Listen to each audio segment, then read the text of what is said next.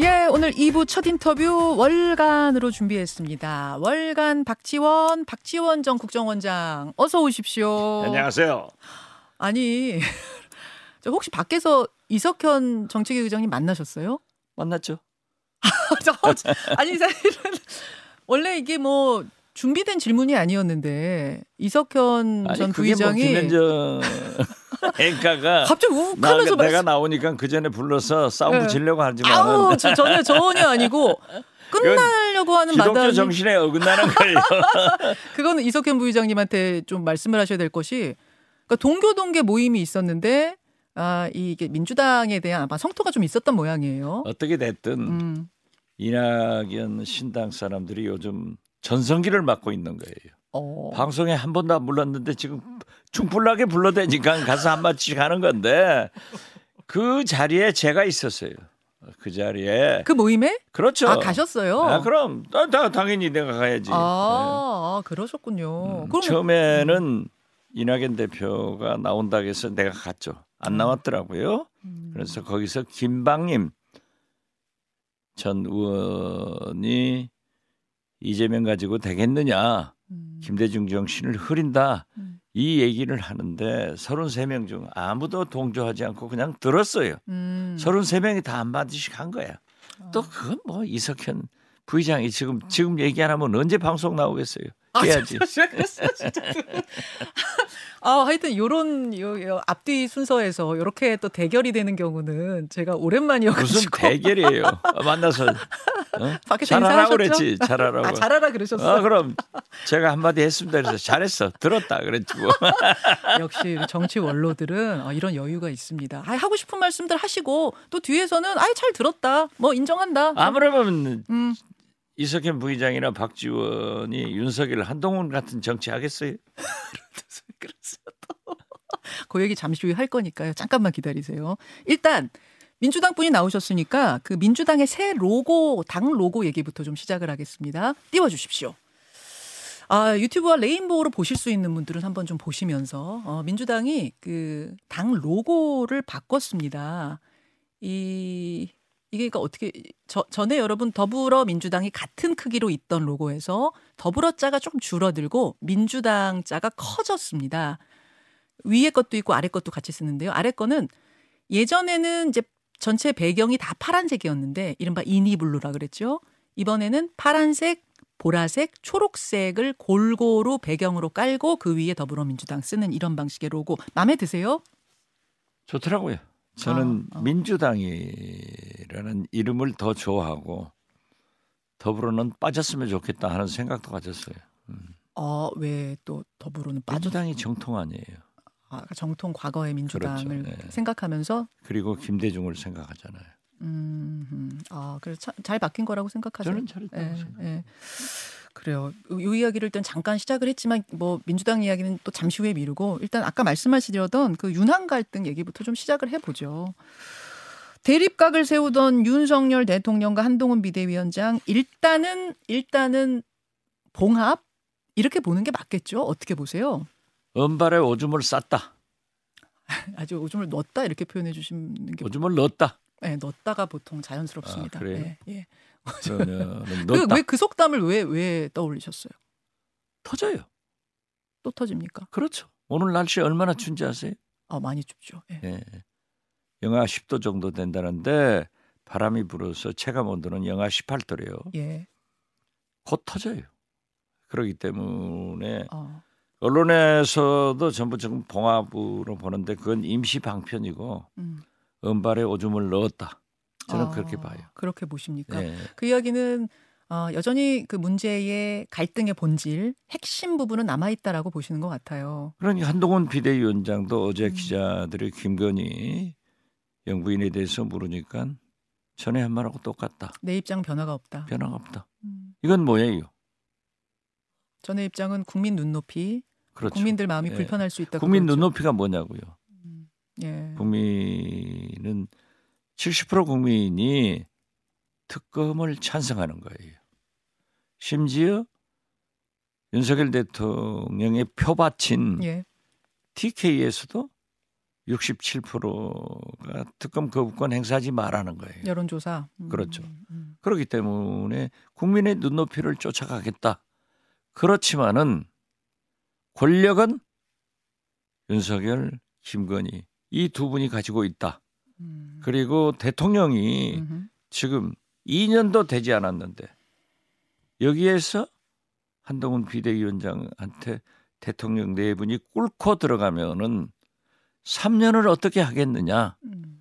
하는 그런 강박관념이 있으니까 제가 볼 예. 때는 언론도 좀 대개 한동훈 편을 들고 있어요. 어. 그것은 민심이 그러하니까 그런 아. 거예요. 민심이 민심은 윤석열, 김건희 두 분을 떠난 거예요. 음. 그렇지만은 권력은 그 두 분이 가지고 있기 때문에 윤석열, 김건희 대통령 네 분이 이겼다. 저는 그렇게 봐요. 아 그렇게 보십니까? 그렇죠. 아, 사실- 지금 아무것도 진척 못 하잖아요. 근데 명분을 한동훈 비대위원장이 갖고 있었기 때문에 작년에 아, 뭐 여러 대표 명분은 가지고 있어요. 예, 여러 대표들이 물러났던 것, 버티지 못했던 것과 비교했을 때 이번엔 버텨낸 거 아니냐. 따라서 한동훈 비대위원장이 뭐 이겼다 졌다 친다면 이긴 거 아니냐 쪽이 더 많은 거 아니에요? 그렇지는 않 봐요. 그렇게 안 보세요. 권력이 아. 민심을 이겼기 때문에 예.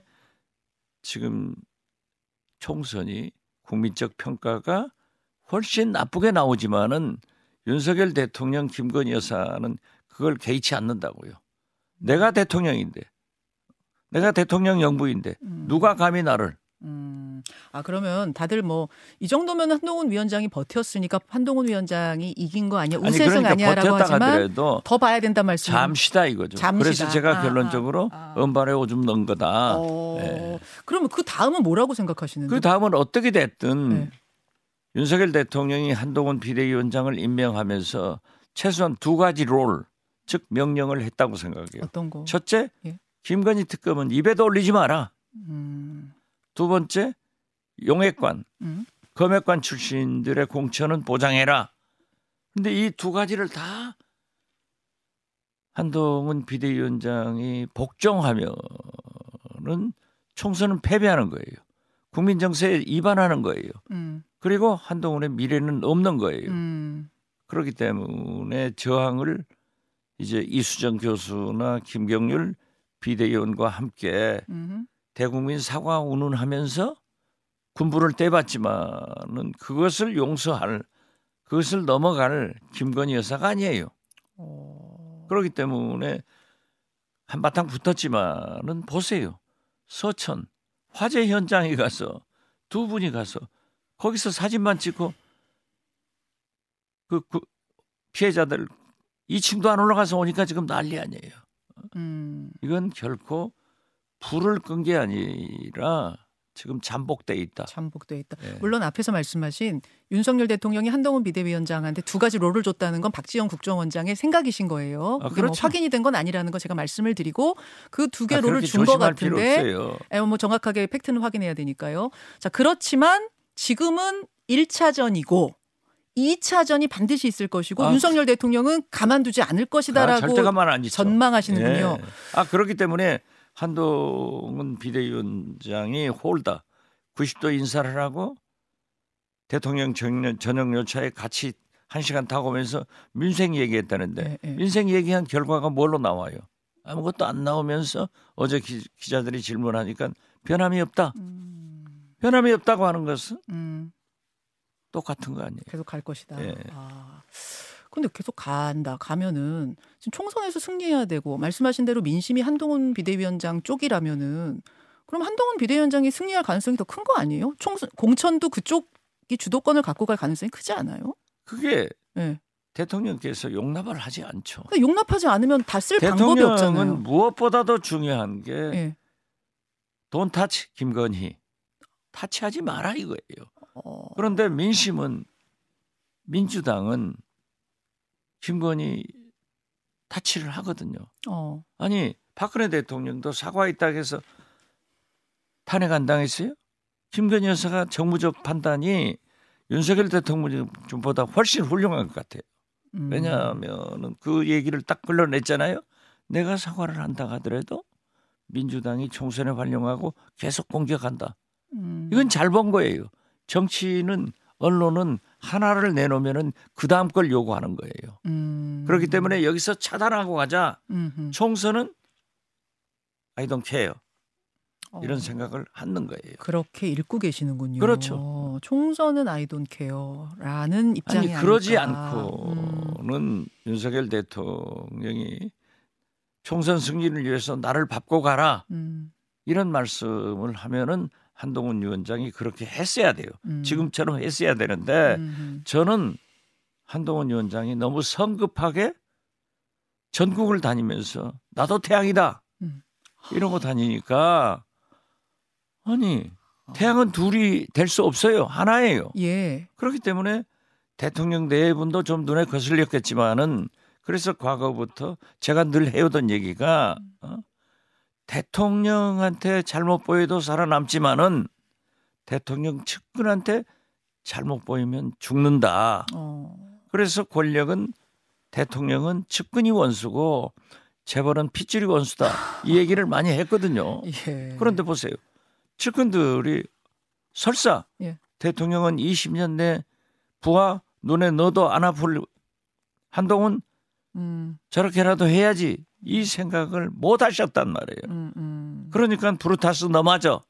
한동훈 넘어져 어떻게 그럴 수 있느냐 이런 배신감을 토로했고 당신 뒤통수나 맞고 다녀 대통령한테 뒤통수나 맞고 다닌다고 말할 분이 음. 대한민국 5천만 중에서 누구겠어요? 음, 이런 권력들이 하고 그런 차원에서 음, 대통령 비서실에서도 한동훈한테 물러가라 음. 이 얘기는 저도 대통령 비서실장을 했지만은 예, 예. 비서실장 말이 아니에요. 이것은 대통령 말씀이에요. 음, 음. 그렇죠, 그렇죠. 뭐 대, 비- 비서실장의 말은 대통령의 말이죠. 그러면은 일각에서 사실은 해법으로 민심도 잡고 뭐 여러 가지 상황을 풀 해법으로 어, 김건희 여사가 이, 이 명품백 문제에 대해서는 최소한 입장을 밝힌 후에 일단 밝혀라 이거 하나 하고 또 김웅 의원 같은 경우는 아예 좀 외국으로 가시는 방법 그래서 국면 전환이 필요하지 않냐 이런 해법. 그것은 특검을 피하기 위해서 외국으로 가자는 얘기예요. 어. 있을 수가 없다니까요. 아니 명품백, 디올백 지금 백전쟁이에요. 백전쟁인데 누구나 받고 해명을 하면 죄가 없어지나요? 음. 저는 더 중시하는 게 제가 이런 얘기를 하는 것은 참 옳지 않아서 저도 꾹꾹 참고 있었어요. 어떤 그 목사님이 대북 사업을 하시는 분인데 네. 그 책을 두 권인가를 줬다는 거예요. 음. 그 책이 어떤 책이냐 이거죠. 이런 것도 검증 없이 대통령 영부인이 받았다고 하면은 이건 국가보안법 위반도 되는 거예요. 아, 그 책이 그러니까 받으면 그렇죠. 안 되는 책이었다 그 예, 말씀이신 거예요. 그리고 아, 아니 몰래 카메라가 예, 잘못이다. 예, 예, 예. 뭐 잘못은 잘못이지만은 예, 함정. 음. 함정이다. 잘못이죠. 그건 나빠요. 예. 그렇지만은 거기에 속아 넘어가고는 음. 대통령 경호실이나 음. 여러 가지 문제가 있잖아요. 음. 그렇기 때문에 밝혀야죠. 아 뇌물 받아서 뭐 국고 받나 반다? 알겠습니다. 이건 있을 수가 없죠. 그러면은- 그러니까 특검과 조사를 해야 되는데 이걸 대통령께서 어물쩍 넘기려고 기자회견은 하지 않고 네. 지금 기자회견만 하더라도 그래요. 김대중 노무현 대통령은 임기 5년간 150번씩을 했더라고요. 음. 노무현도 150번, 김대중도 150번. 예. 그런데 윤석열 대통령은 지난 2년간 100일째 한 번 했어요. 음. 이번에도 뭐 KBS와 신년 대담이 될 신년 가능성이 크다. 대담을 통해서 거기서 일방적으로 설명을 하고 넘어간다는데 그걸 하면은 오히려 불섭에 휘발유 껴넣는 꼴 될 거예요. 아, 그렇게까지 그렇죠. 보세요? 왜냐하면 그 어. 대답이 명쾌하지 못하잖아요. 그러니까 기자회견을 하려면 여러 기자들 앞에서 아, 하던가 해야죠. 아니면 안 하는 거지 신년 대담 형식은 오히려 기름 붓는 격이 된다. 아니 어. 신년 대담이라도 하는 것도 좋지만 예, 예. 안 하는 것보다는 낫겠죠. 그렇죠. 그렇지만 거기에서 음. 일방적으로 디올백 문제를 설명하고 넘어간다고 하면은 음. 아 저건 아니야 음. 하고 국민들이 더 화내서 불타는 섭에 휘발유 끼얹는 꼴이 된다니까요. 그렇게 보시는군요. 저렇게 쉽게 봐서는 안 돼요. 네. 김경률 비대위원 거취도 여전히 이제 친윤계에서 요구하고 있고 한동훈 비대위원장은 전혀 그럴 생각 없는 것 같고 김경률 비대위원 자신도 그럴 생각 없는 것 같은데 이건 어떻게 흘러갈 걸로 보세요? 오늘 아침에 보수 언론들 보세요. 어? 다 사설 등에서 네, 예. 국민의힘 당신들이 뭘 잘했다고 김경률한테 돌팔매질을 할 수 있느냐 다 보호를 하더라고요. 예.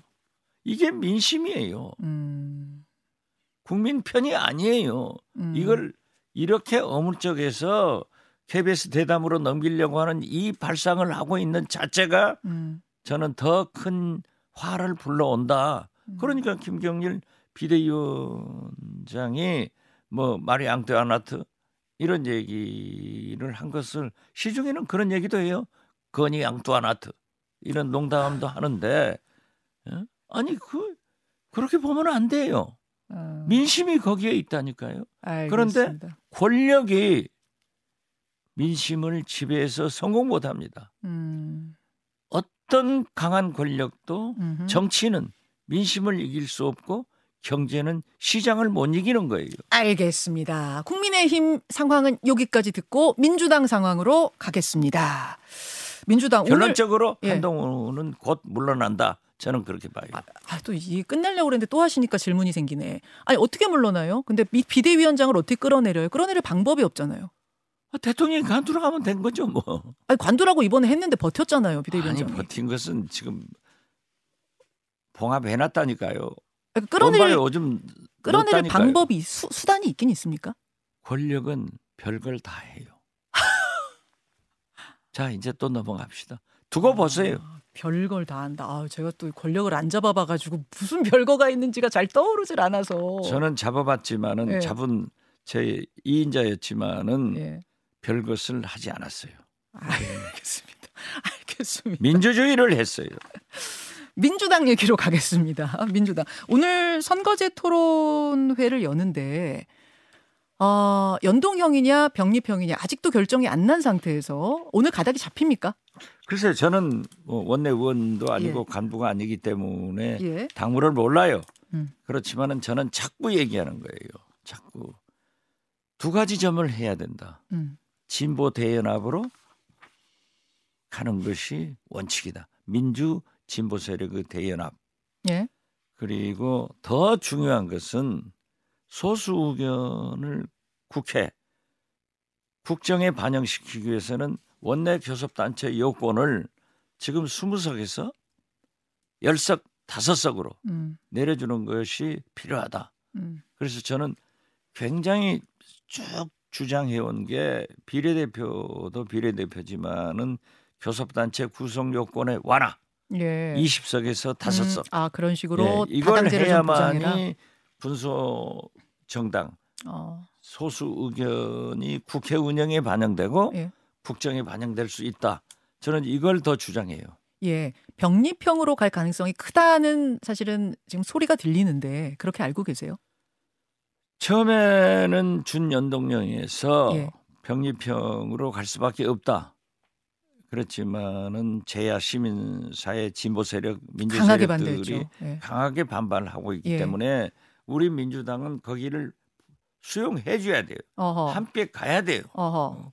그래서 저는 이 준연동형으로 가서 예. 진보 민주 진보 대연합 공천을 하면 되지 않느냐. 즉 용해인 의원이 주장하는 음. 그러한 것을 찬성하고 비례정당. 있어요. 예. 아, 그 포물을 상- 찬성하고 계세요. 아, 그렇죠. 어, 그러면 이거 또 위성 정당 또 꼼수 정당 만드는 거야? 이런 얘기가 나올 텐데요. 어쩔 수 없죠. 어, 예. 알겠습니다. 예, 그 부분은 그렇게 알고 계시고 시간이 별로 없죠. 그 이현주 전 의원이 다시 민주당으로 이제 복당할 수 있다. 이재명 대표가 직접 권했다라고 합니다. 에, 어떻게 보십니까? 이현주 전 의원은 박영선 전 장관이 영입해서 제가 원내대표 할 때 저한테 보내서 제가 음. 광명으로 데리고 가서 양기대 당시 광명시장 음. 현 민주당 의원한테 보내가지고 거기에서 출마를 해서 예, 예. 당선을 했어요. 예. 제가 많이 갔어요. 예. 그러다가 또 함께 안철수 당으로 가서 또 당선을 했어요. 그러니까요. 예. 그래서 여러 가지 뭐 했다가 또 안철수하고 안 굉장히. 가까운데 떨, 떨어, 떨어져 가지고 국민의힘으로 갔는데 네. 글쎄 뭐 저는 그 입당 문제에 대해서 민주당으로 복당하는 문제에 대해서 특별한 의견이 없습니다. 아, 제가 질문 드린 이유는 이제 이분이 민주당을 나갈 때 친문 패거리 정치 이런 것을 강하게 비판하면서 사실 나간 분이기 때문에 지금 이른바 친명 친문 갈등이 불거지고 있는 거 아니야? 헤게모니 싸움이 벌어진 거 아니야? 라는 국면에서 이분의 복당. 이것은 어떤 의미인가? 저도 안철수 당으로 갈 때 친문 비난을 했지만은 가깝잖아요. 그렇기 때문에 꼭 그때 그랬다고 해서 지금도 그러할 거냐 어, 이렇게 속단하는 것은 어렵죠. 예. 그렇게 보시는 거예요. 그냥 본인이나 당 지도부에서 결정할 문제다. 저는 그렇게 생각합니다. 여기까지 오늘의 월간 나도 연장해야죠. 뒤에 또 장관님이 기다리고 계셔가지고 장관보다 내가 더 높아요. 여기까지 박지원 전 국정원장 예. 고맙습니다. 감사합니다. 김현정의 뉴스쇼는 시청자 여러분의 참여를 기다립니다. 구독과 좋아요, 댓글 잊지 않으셨죠? 알림 설정을 해두시면 평일 아침 7시 20분 실시간 라이브도 참여하실 수 있습니다.